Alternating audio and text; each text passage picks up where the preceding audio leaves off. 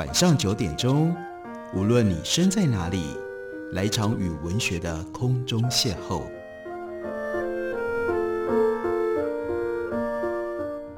杨照谈书，邀您一同遨游文学世界，认识古今中外的经典之作。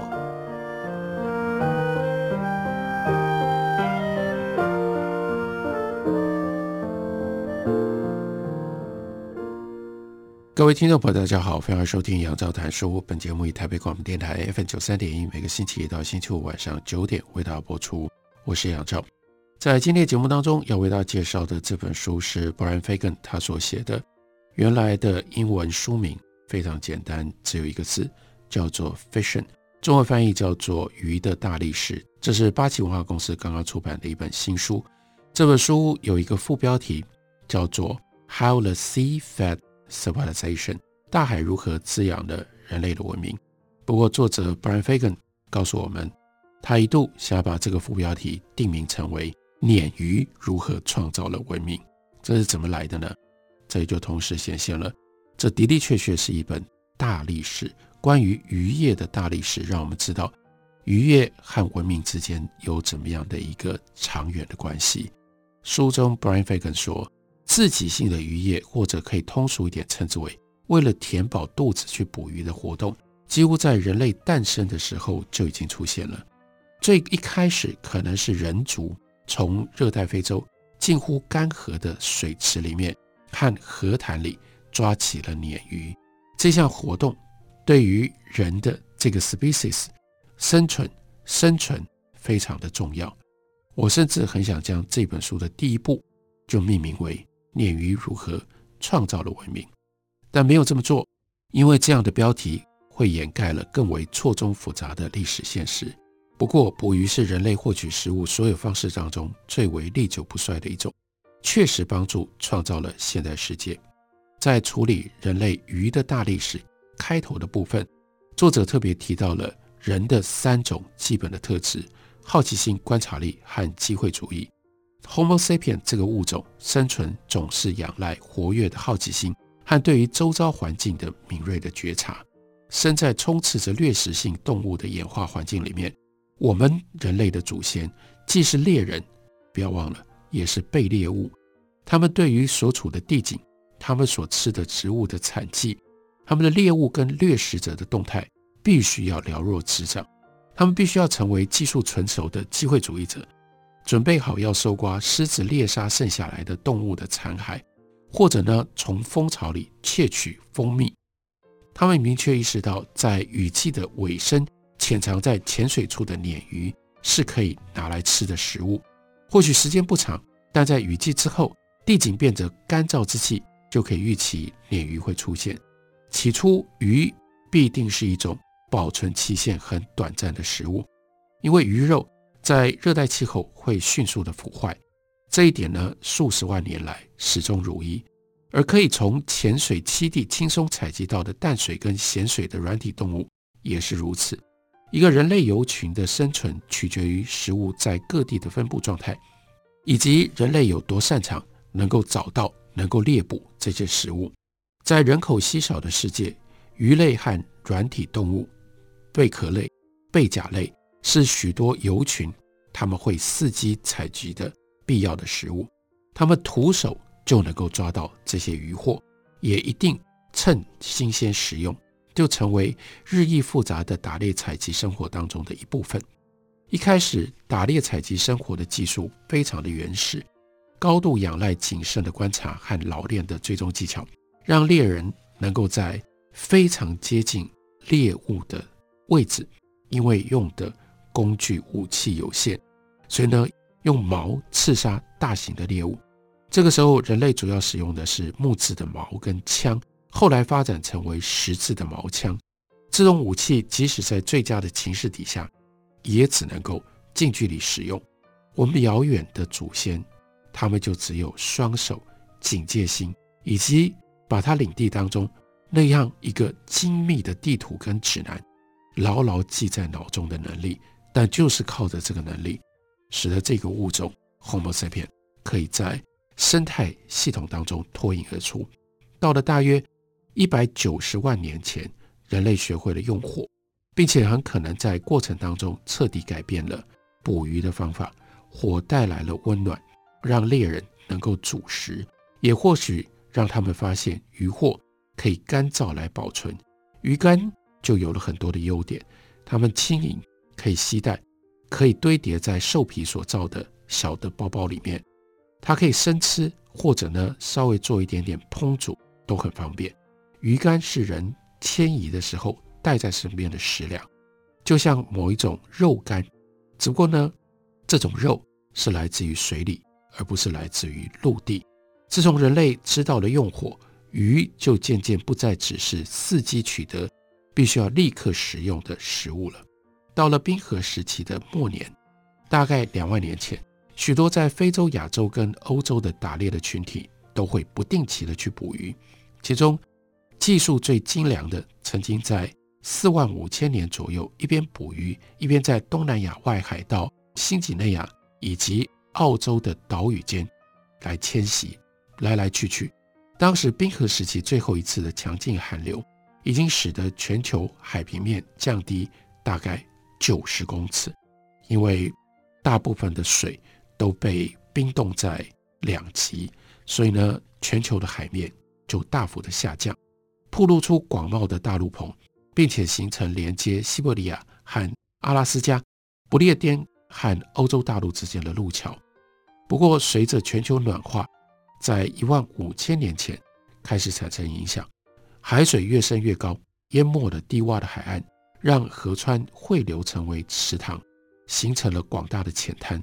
这就是丰饶的渔场，还有在这里呢，有很多的海洋性的软体动物栖息在这里。正是在这气候快速变迁的几千年内，自给性的渔业就在有幸拥有三角洲、河口地区或者是沼泽的地区变得越来越重要。在这些环境里，栖息着大量的鸟类、鱼类和软体动物。专为捕鱼所设计的工具首次出现在考古记录里。我们看到了鱼钩，我们看到了带倒刺的鱼毛，我们看到了潜水陷阱，还有改良自捕捉陆地猎物所使用的渔网等等的这些器具。到了西元前八千年左右，也就是距今一万年，结构越来越复杂，以捕鱼、以吃鱼为生的社会，就在波罗的海沿岸各地的大河河谷，还有日本的北部开始蓬勃的发展。随着他们的人口攀升，有一些群体就建立了永久的聚落，好几个世代世世代代一直暂居定居在这个地方。然而，除了在资源最丰沛的海洋环境以外，大多数的人类社会仍然必须要为了生存而迁徙。即使是那些居住在丰饶渔产旁边的人，他们也会四处迁移。仔细计算它们每年移动的时长，以便利用，例如说。沿着尼罗河产卵的鲶鱼，或者日本北部西伯利亚，还有北美洲西部的那是鲑鱼，鲑鱼会回游回来。即便是资源丰富的环境，它的承载力向来都不是很高，意味着打猎鱼捞的活动范围必须要非常的广大，而且呢，人们在一生当中会移动相当长的距离，也是在冰河时期过后，船只就成为迁移的催化剂。寻找鱼群这件事情，用两种方法为人类的迁移推波助澜。第一呢，是刺激造船的技术一再的改良；第二是给予人们远行的理由。这种自给性的渔业，在美洲最早的人类聚落当中就已经开始占有了重要的地位。现在学者们大概都同意，第一批来到美洲的人类垦民是从阿拉斯加沿着太平洋岸。南下，而并不是经由北美洲的中部的陆地，在最受欢迎的地区，人口密度必然就升高。哪些地方呢？太平洋西北沿岸，例如说今天的加拿大南部到美国的 Seattle 这个地区，或者是旧金山湾的地区，加州南部的 Santa Barbara 的海峡，中西部的肥沃河谷，再加上佛罗里达州的东北跟南部的沿岸。人们更激烈的争夺软体动物栖息的河床、海床，还有资源丰沛的渔场，意味着领地变得更加的局限，群体之间的关系也就转为更加的竞争。人们更长时间生活在同样的一个地点，于是社会无可避免就变得复杂，超越过去让小游群和社群团结长达几千年单纯的这种家族关系。到这个时候，开始出现了重要的亲族领袖。这些人呢，以身作则，因为他们具备有声望地位，并且被赋予执行仪式的权利。不过，这些人并没有成为握有绝对权力的神圣统治者。有一些人呢，是继承了世代相传的地位；有一些人不然，他们高度仰赖自己的亲族和其他追随者的忠诚，以及他们对其他亲族领袖的慷慨。和细心的留意，其中有许多人就变成了伟大人物。这个词呢，贴切地描述了来自于主要以渔猎为生的社会当中若有似无的这种古代领袖。在波罗的海的沿岸，日本北部的社会也被用来形容某一些太平洋西北海岸的酋长，以及加州南部的印第安族他们的首领。所以，这是推远到人类的起源。而以渔业为中心，重新告诉我们人类的历史，人类的大历史。我们休息一会儿，回来继续聊。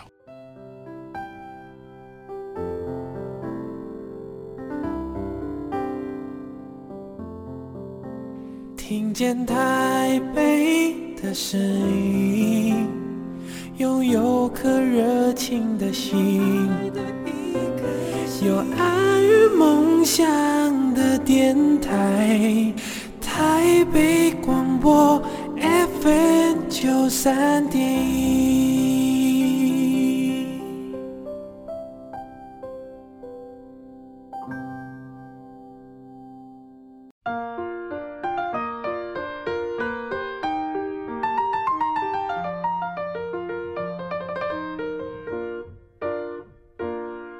感谢你继续收听《杨照谈书》。本节目以台北广播电台 FM 九三点一，每个星期一到星期五晚上九点，为大家播出到九点半。今天为大家介绍的是八七五号出版公司的新书，书名叫做《鱼的大历史》。不过这个鱼呢，不是 fish，而是 fishing。这讲的是渔业，讲的是人如何利用鱼，如何捕鱼，以及渔业和人类的文明之间的关系的一部大历史。在我们台湾本土的史前历史上面。有一个非常重要的现象，叫做贝种。圆山贝种是台湾考古当中非常重要的一个遗址。在这本书里面，也就特别将全球的贝种以及贝种后面显现出来鲜明食贝之人，专门吃贝壳、吃贝类食物的人，做了一个专章的介绍。这章非常有意思。这章是先从北海开始讲起。他说：“任何人只要曾经在小船上体验过北海的强风，一定毕生难忘。阴沉的乌云徘徊贴近海平面，黑暗高耸的浪潮同时从四面八方袭来，狂风呼啸吹过甲板。人面对大自然的无尽力量的时候，会感觉到无助。除了对暴风雨束手就范，并且盼望能够在外海安然脱身，没有任何其他能够想的办法。”能够抵抗海浪，能够抵抗暴风。随着时间过去，已经有数以千计的渔民在这样的暴风雨当中丧生。我们几乎难以想象，如今渔夫挣扎避免被冲刷落海的地点，过去怎么样的一个过去？这里曾经是干燥的陆地。北海的年纪只有七千五百岁，以地质学的标准来说，简直就是一瞬间，无足轻重。而北海的形成是一千五百年前冰河时期结束了之后，全球暖化所带来的新的产物。而当时彻底改变欧洲北部跟西部地景的激烈环境变迁，也就促成了北海生成。落脚在冰川刚消退的土地上的人们，面临的是错综复杂的环境地貌。在西元前一万年前，日后将成为北海的地区是盐沼、沼泽。河川、溪流、小湖所混杂组成的这个河口和湿地遍布的低洼地区，就必然充斥了大量的鱼类、鳗鱼，还有野生的动物，供与这片地景共生的狩猎游群来捕猎。这个时候的人类先民，他们会在地势稍微高一点、排水比较好的地方扎营，或者是在小海湾溪流的后方，用以利于能够挖空树干，造成独木舟登陆，并且卸下他们的渔获。那个引火的烟幕，那个手斧棵树独木舟的轻轻的一着，或者是妇女清理钉在地面上的鹿皮所发出来的刮擦的声音，人类只在这个世界留下非常浅浅的印记。当时所有的生物都任凭冷酷上升的海洋摆布，河水会溢出河岸，毫无预警就改变河道，熟悉的海湾和安全的独木舟登陆点。会在一个世代的记忆当中就消失无踪了。这样的一个情境，这样的环境，讲的是英国跟欧洲大陆之间的北海。但是其实我们知道，也非常适应，也非常适合拿来描述同样在地理、同样在地质上面年纪很轻的台湾这个岛屿和中国大陆陆地之间的关系。所以经过了一世纪又一世纪，北海逐渐变成。地势低矮的群岛，接着成为现今变化莫测的浅水水体。灰暗的海水夹带着凶猛的短浪，淹没了曾经存在过的地景，让景色仅留存在口述传统的模糊记忆当中。北海为什么海象那么样的复杂，那么样难以捉摸？因为它的海底相对很浅。台湾海峡为什么会有难以渡过的黑水沟？理由也是一样的。因为它的海底也很浅，所以稍微一点的气候的变化就可以造成很大的海洋海象扩大的变化。低地居民的捕鱼技术慢慢的流传下来，他们必定多数的时间都生活在独木舟上。到今天，台湾兰屿的达悟人，他们仍然是用独木舟在航海、在捕猎的。这在北海地区呢，有的时候是桦树皮的独木舟。也有可能是兽皮的船筏，随着他们的游群迁移到地势越来越高的地区，或者在另一片快速变迁的海洋，就是波罗的海的沿岸落脚，他们在捕鱼上的专业知识也经久流传。复杂的地质作用塑造了波罗的海海盆，包括湖泊、草本沼泽，还有河流。冰川消退，地壳隆起，海平面高度也重大的转变。全部都影响了波罗的海盆地的地形。接着呢，斯堪的纳维亚的冰层后退，它的南边形成了一座冰川湖，被今天德国和波兰北部沿岸的低矮山丘给堵住了。当冰层的重量减轻，陆地就跟着上升了。上升的陆地跟海洋相互作用，让海洋缩减，变成了湖泊。接下来又恢复变成。半咸水湖，西元前五千五百年左右，海水终于突破丹麦和瑞典之间的陆桥，形成了现代波罗的海的前身。你就知道这个地方的地形真的非常非常的年轻，只有七千五百年的时间。暖化让海洋哺乳动物和水禽的多样性大幅的提升，在不断变化的地景当中，海洋和溯河的鱼类都因为多变的水温跟盐度。而茁壮生长，许多贝介类的物种也跟着一直不断的发展跟繁衍。早在西元前一万零五百年，人类首先就拓殖了新生的波罗的海的环境。大约在西元前八千年到西元前两千年当中，人类拥有格外丰富多元的海洋和陆地的食物选择。人类聚落蓬勃的发展，地区性的人口非常的密集，也强烈偏好。海洋食物，猎人变得极为仰赖海豹、水禽、鱼类、软体动物，导致几个世纪甚至几千年来，许多人类群体的扎营地都维持在原地不变。可是，这种生活不必然轻松安逸。波罗的海海岸有非常明显的季节的差异，有一些鱼类跟水禽只会在短期盛产，尤其是在春季跟秋季。一年当中，其余的时候，沿岸的居民就必须要依靠陆上的猎物、近岸的鱼类以及至关重要的软体动物来维生。人们随时能够找到的贝介类，大量采集也很容易，因为它不会反抗你，不需要花太大的力气，只要能够找到就能够采集。在低潮的期间，退潮的时候，尤其是如此。即使软体动物只是日常饮食的补充，但是呢，这是可预期又可靠的食物的来源，在很多古代的社会都如此。所以贝介类对于波罗的海社会非常的重要。主要营地的周边，于是呢，就经常会围绕着这种巨大的贝壳堆，在某些地方，人们甚至在贝壳堆上兴建他们的住所。对第一批研究这种贝丘或者是贝种的考古学家来说，波罗的海的海岸最早居民的特色就是这大大小小的贝丘。十九世纪的挖掘者把它们命名为贝种。丹麦动物学家斯丁斯特普，他和他的同僚回顾，他们采取的角度是当时广为接受的带有种族优越感的演化观点。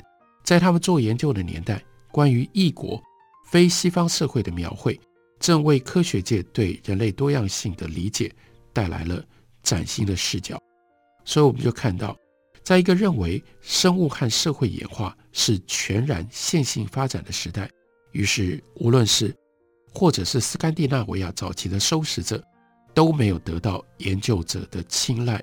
考古学家调查世界许多地方的贝种已经很久了，从日本到南非。到北美洲的太平洋西北地区，以及美国加州的沿岸、欧洲、澳洲、纽西兰，更不要提秘鲁跟火地岛。但早期的考古学家很少遵循史丁斯特普的典范，贝种的挖掘工作通常粗糙简化，相关的报告往往仅限于一份罗列探沟里所寻获的贝壳物种的乏味的清单，有的时候。则是贝种随时期改变的记录。不过，累积了超过一个半世纪的贝种的研究，我们现在知道，在过去一万年当中，各地的沿岸社会至少都有某一种采集软体动物的习惯。这是人类文明史上非常重要，但又经常被忽略的一个重要的阶段。只有我们把它放回到 Brian Fagan 他所强调的 fiction 跟。他所强调的渔业大历史当中，我们才能够看清楚人类历史的这些特殊面相。这本书它的副标题就叫做《大海如何滋养人类的文明》，介绍给大家，推荐给大家。感谢你的收听，明天同一时间我们再会。